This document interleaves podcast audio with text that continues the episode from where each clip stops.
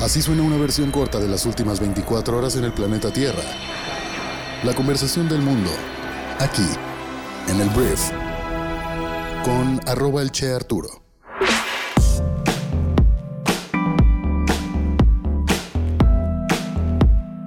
Muy buenos días, bienvenidas, bienvenidos a esto que es el Brief para este martes 6 de septiembre. Yo soy Arturo Salazar, tu anfitrión y uno de los fundadores de Briefy, la aplicación móvil que filtra y resume conocimiento para que puedas prepararte para ser un mejor líder de negocios estudiando 15 minutos al día. Te doy la bienvenida a este programa en el cual podrás informarte con las noticias que debes conocer el día de hoy. Muchas gracias por estar aquí, vamos a comenzar con esto que es el Brief. Arranquemos hablando de nuestro país, porque primero vamos a hablar de la Suprema Corte de Justicia de la Nación, que ayer cuatro ministros de esta Suprema Corte rechazaron aprobar tal y como fue presentado el proyecto que busca eliminar la aplicación de la prisión preventiva forzosa en México. Lo anterior implica que el proyecto no tendrá los ocho votos necesarios en la parte que propone dejar de aplicar por violar derechos humanos el segundo párrafo del artículo 19 de la Constitución, que contempla el catálogo de 16 delitos a los que aplica la prisión preventiva oficiosa. Pero esto no quiere decir que esta figura seguirá aplicándose en automático y el sentido del fallo de la Corte se definirá hasta el día de hoy. Los ministros Yasmina Esquivel, Loreta Ortiz y Alberto Pérez Dayan rechazaron categóricamente que la Corte pueda inaplicar porciones de la Constitución, norma suprema del país que solo puede ser modificada por el poder reformador integrado por el Congreso de la Unión y las legislaturas estatales. Sin embargo, en la última intervención del día, el ministro Juan Luis González Alcántara abrió la posibilidad de una opción menos radical, que la Corte aclare que prisión preventiva oficiosa no quiere decir prisión preventiva automática. Esta propuesta implicaría establecer que, tratándose de los delitos del 19 constitucional, los jueces siempre tienen que estudiar de oficio si imponen prisión preventiva sin que lo pida la fiscalía, pero valorando las condiciones de cada caso para resolver si la aplican. González Alcántara consideró que esta interpretación permitiría a la Corte actuar con prudencia y moderación sin poner innecesariamente a prueba el alcance de sus facultades y mostrando deferencia hacia los demás poderes y en particular hacia el poder reformador de la Constitución. El ministro presidente Arturo Saldívar dio por terminada la sesión luego de esta intervención, por lo que el debate continuará el día de hoy. Está por verse si algún otro ministro compra la idea de González Alcántara, entonces esta noticia, a pesar de que es muy de abogados, no sé si hables abogado, yo estoy intentándolo cada vez más, tengo por ahí una buena maestra, entonces, este ministro González Alcántara pues dejó abierta la posibilidad de que quede como en un punto medio, que no sea automática la prisión preventiva, pero que tampoco se elimine por completo de la Constitución. Veremos qué pasa el día de hoy con respecto a este punto. Hablemos de la Guardia Nacional, porque el día de ayer el presidente de México, Andrés Manuel López Obrador, aseguró que proponer que la Guardia dependa de la Secretaría de la Defensa Nacional no es una acción para militarizar al país, sino para cuidar a la principal institución de seguridad pública del país. En su conferencia celebró la votación de la Cámara de Diputados, en donde el pasado viernes se aprobó la reforma del mandatario. Y además el presidente destacó que si fuesen responsables los opositores, los conservadores deberían estar apartando en el debate las diferencias y darle un trato especial a la seguridad algo que la oposición no le compra al presidente de México. De acuerdo con el presidente, la reforma busca que la Guardia Nacional no dependa de la Secretaría de Gobernación para que no se corrompa como ocurrió con la Policía Federal. Y con esto el presidente dice que pues este paso no es militarizar, sino cuidar con vigilancia, es lo que insiste el presidente de México al defender esta acción, que en teoría no podría completarse o concretarse porque viola la Constitución, pero bueno, por lo pronto AMLO lo que está haciendo es una campaña mediática fuerte para justificar lo que está pasando. Ahora, hablemos de Estados Unidos, vamos a hablar del señor Donald Trump, el expresidente más naranja del mundo, Donaldo, porque el día de ayer la defensa legal de Donald Trump tuvo un buen día. La justicia estadounidense aceptó ayer que un perito independiente supervise los documentos oficiales recuperados en la residencia del expresidente más naranja del mundo en Florida. La magistrada Eileen Cannon del Distrito Sur de Florida ordenó que esa persona se encargue de revisar los bienes incautados, gestionar las afirmaciones de privilegio invocadas al respecto, hacer recomendaciones y evaluar las reclamaciones de devolución de bienes. La petición de un perito independiente había sido solicitada por los abogados defensores de Trump que el pasado día primero alegaron que su designación brindaría confianza a la investigación sobre los documentos oficiales que mantenía el exmandatario en su mansión de Florida. Los letrados habían reclamado ese Special Master, como se denomina en inglés, al perito independiente, no solo para supervisar qué documentos han sido clasificados como cubiertos por el privilegio abogado-cliente y por ende separados de la investigación, sino también para revisar el inventario de lo que se llevó el FBI de la residencia de Trump. A su vez, los abogados del Departamento de Justicia habían señalado como innecesaria la designación de un perito al considerar que dilataría las pesquisas, y en el registro realizado por el FBI se encontraron documentos clasificados y secretos que el expresidente republicano presuntamente se llevó consigo cuando dejó la Casa Blanca en enero del año 2021. La decisión de ayer de la jueza estipula que el Departamento de Justicia no puede seguir revisando el material incautado o utilizarlo en el marco de la investigación hasta que ese perito no finalice su análisis o hasta nueva orden judicial.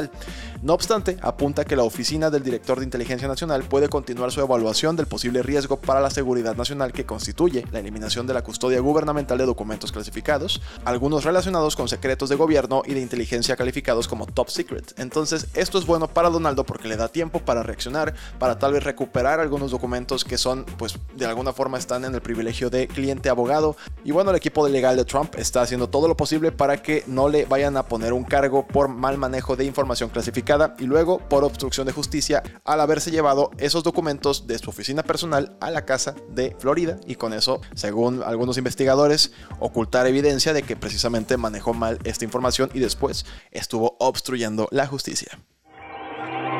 Te cuento que ayer se hizo historia en el Reino Unido porque la hasta ahora ministra de Exteriores Liz Truss fue elegida por los conservadores británicos como la nueva líder del Partido Conservador y se convertirá por lo tanto en la primera ministra del Reino Unido, reemplazando al señor Boris Johnson según lo anunció la formación en un acto en Londres. Truss, de 47 años, se impuso por 81.326 votos contra 60.399 votos en las elecciones primarias de los Tories. Y bueno, el exministro de Finanzas Rishi Sunak, de 42 años, que es un multimillonario ex banquero, nieto de inmigrantes indios, fue el que quedó en segundo lugar. Y bueno, Liz Truss prometió sacar al país de la crisis con recortes de impuestos, medidas sobre el costo de la energía e impulsos al crecimiento económico. La señora Liz Truss se convierte así en la tercera mujer que es primera ministra del Reino Unido después de la señora Margaret Thatcher y más recientemente la señora Theresa May. En otras noticias sobre energía vamos a hablar de la OPEP. La OPEP es la Organización de Países Exportadores de Petróleo y el día de ayer eh, la OPEP y sus aliados, incluida Rusia, acordaron reducir la producción de petróleo en un esfuerzo por impulsar la caída de los precios. La reducción de la producción en 100.000 barriles por día corresponde a solo el 0.1% de la demanda mundial. Los precios del gas en Europa aumentaron drásticamente el lunes por la mañana cuando los mercados reaccionaron a la suspensión indefinida del gasoducto Nord Stream 1 por parte de Rusia, entonces se rebajan los suministros petroleros en 100.000 barriles por día. Ahora una noticia con respecto a Chile, el país sudamericano. Eh, los votantes de Chile rechazaron una nueva constitución destinada a reemplazar la aprobada en 1980 bajo la dictadura militar de Augusto Pinochet. La constitución propuesta habría consagrado nuevos y costosos derechos socioeconómicos, como exigir un sistema de salud estatal universal, pero los chilenos actualmente están más preocupados por la inflación y el aumento de la delincuencia, y bueno, con casi todos los votos contados, alrededor del 62% se opuso al cambio. El presidente de Chile, que acaba de entrar hace poco, que se llama Gabriel Boric, ahora va a buscar otra forma de pues, hacer modificaciones a la constitución, según lo prometió en su campaña. Va a abrir un nuevo proceso constituyente y pues eso fue lo que sucedió. Chile rechazó su nueva constitución y veremos qué sigue a partir de aquí. Siguiente tema, ahora vamos a hablar de China porque tristemente al menos 46 personas murieron, varias carreteras quedaron bloqueadas y múltiples viviendas fueron gravemente dañadas tras el terremoto de magnitud 6.6 que sacudió este lunes al suroeste de China. El sismo se registró a las 12 horas en la región montañosa de Sichuan, indicó el Servicio Geológico de Estados Unidos, y la única buena noticia de esto es que fue en una zona no muy densamente poblada el epicentro. En un video difundido por la agencia de noticias oficial Xinhua se veían lámparas colgadas balancearse y trozos de edificio en el suelo. CCTV mostró imágenes de bomberos retirando piedras que bloqueaban una carretera y de un auto azul con el parabrisas roto por una gran roca. Entonces, ahora sí que no les fue tan mal, pero tristemente al menos 46 personas murieron y se espera que este recuento de personas fallecidas aumente. Hablando de deportes, porque para todo esto no has escuchado muchas noticias gringas hoy, ni de empresas ni nada, porque ayer fue el Día del Trabajo en Estados Unidos y no se chambeó. Pero el abierto de Estados Unidos continúa, este abierto de tenis, y ayer pues fue un día de bastante sorpresa porque se quedó sin otra de las estrellas de la ATP y uno de los jugadores históricos que es Rafael Nadal. Menos de 24 horas después de que el máximo favorito Daniel Medvedev quedara eliminado y en consecuencia perderá la cima del ranking mundial, el español que es el segundo sembrado o el segundo mejor jugador del torneo según el ranking, fue despedido del Grand Slam que se juega sobre cemento por el jugador local Francis Tiafoe. El estadounidense que es el número 22 del mundo, superó al español por parciales de 6-4, 4-6, 6-4, 6-3 en 4 sets para avanzar a los cuartos de final del US Open. Tiafo jugó perfecto, de verdad lo hizo muy muy bien y veremos cómo le va en la siguiente ronda, pero algo interesante, este año será el tercer año consecutivo que el US Open no es ganado ni por Novak Djokovic, por Rafa Nadal o por Roger Federer en muchos muchos años. Entonces, nuevo campeón en el US Open. Ahora hablemos de chismes de alto calibre, porque mira, el juicio por difamación que se llevó a cabo entre Johnny Depp y Amber Heard, los actores y la actriz, será la trama de un nuevo documental de dos partes. Así es, van a hacer un documental de esto. Según información de NM, el documental titulado Johnny vs. Amber, The US Trial, presentará entrevistas con los abogados de ambas partes, expertos legales, periodistas especializados, así como escenas inéditas del juicio que llegará a la plataforma de Disney Plus el próximo 19 de septiembre. Las dos partes en las que está dividido el documental en primer lugar contará la perspectiva de los hechos de Johnny Depp y después va a hablar de la perspectiva de Amber Heard. Entonces, como ya lo dije, esto llega el 19 de septiembre por si eres fan del chisme de estos dos. Por último voy a hablar de Canadá porque una empresa canadiense está planeando construir una red de trenes en tubos que podría hacer que los trenes de alta velocidad parezcan cosa del pasado e incluso dejar atrás a los aviones. La compañía estadounidense Transport anunció recientemente el FluJet, que es un híbrido de avión y tren que según la compañía viajará a una velocidad de hasta 1000 km por hora, según informa CNN.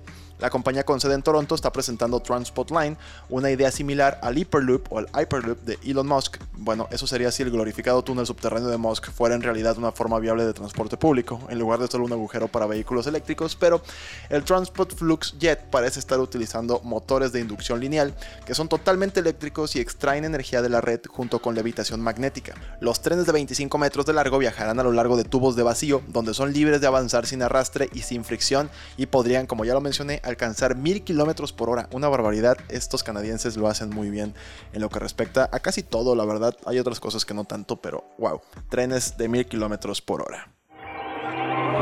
Muchas gracias por estar aquí, esta fue la conversación del mundo para este martes. Si quieres saber más acerca de cualquiera de estas noticias, aquí en la descripción del podcast te dejo un link para que vayas a nuestro resumen completo de noticias. Y ahí en la pantalla arriba a la izquierda vas a ver una X donde vas a poder ya entrar a la aplicación móvil en tu celular sin tener que descargarla para que conozcas y navegues más de todos los podcasts, artículos, tendencias, libros resumidos que tenemos en nuestra aplicación móvil, que está muy muy enfocada a personas que ya están comprando libros, que ya tienen la suscripción a ciertas revistas de negocios, todas esas personas, o si tú eres una de ellas, Briefy tiene el contenido resumido de todo eso de todas las mejores fuentes de información del mundo, pero nosotros las transformamos en lecturas y podcasts cortitos para que tú puedas estudiar en 15 minutos y desarrolles tus habilidades de liderazgo, comunicación, ventas y muchas otras más. Entonces, descarga nuestra app y pruébala durante 14 días totalmente gratis. Muchísimas gracias por haber estado aquí, te agradezco que compartas este podcast con tus amigos y familiares y nos escuchamos el día de mañana, ya miércoles, en la siguiente edición de esto que es el Brief. Yo soy Arturo. Adiós.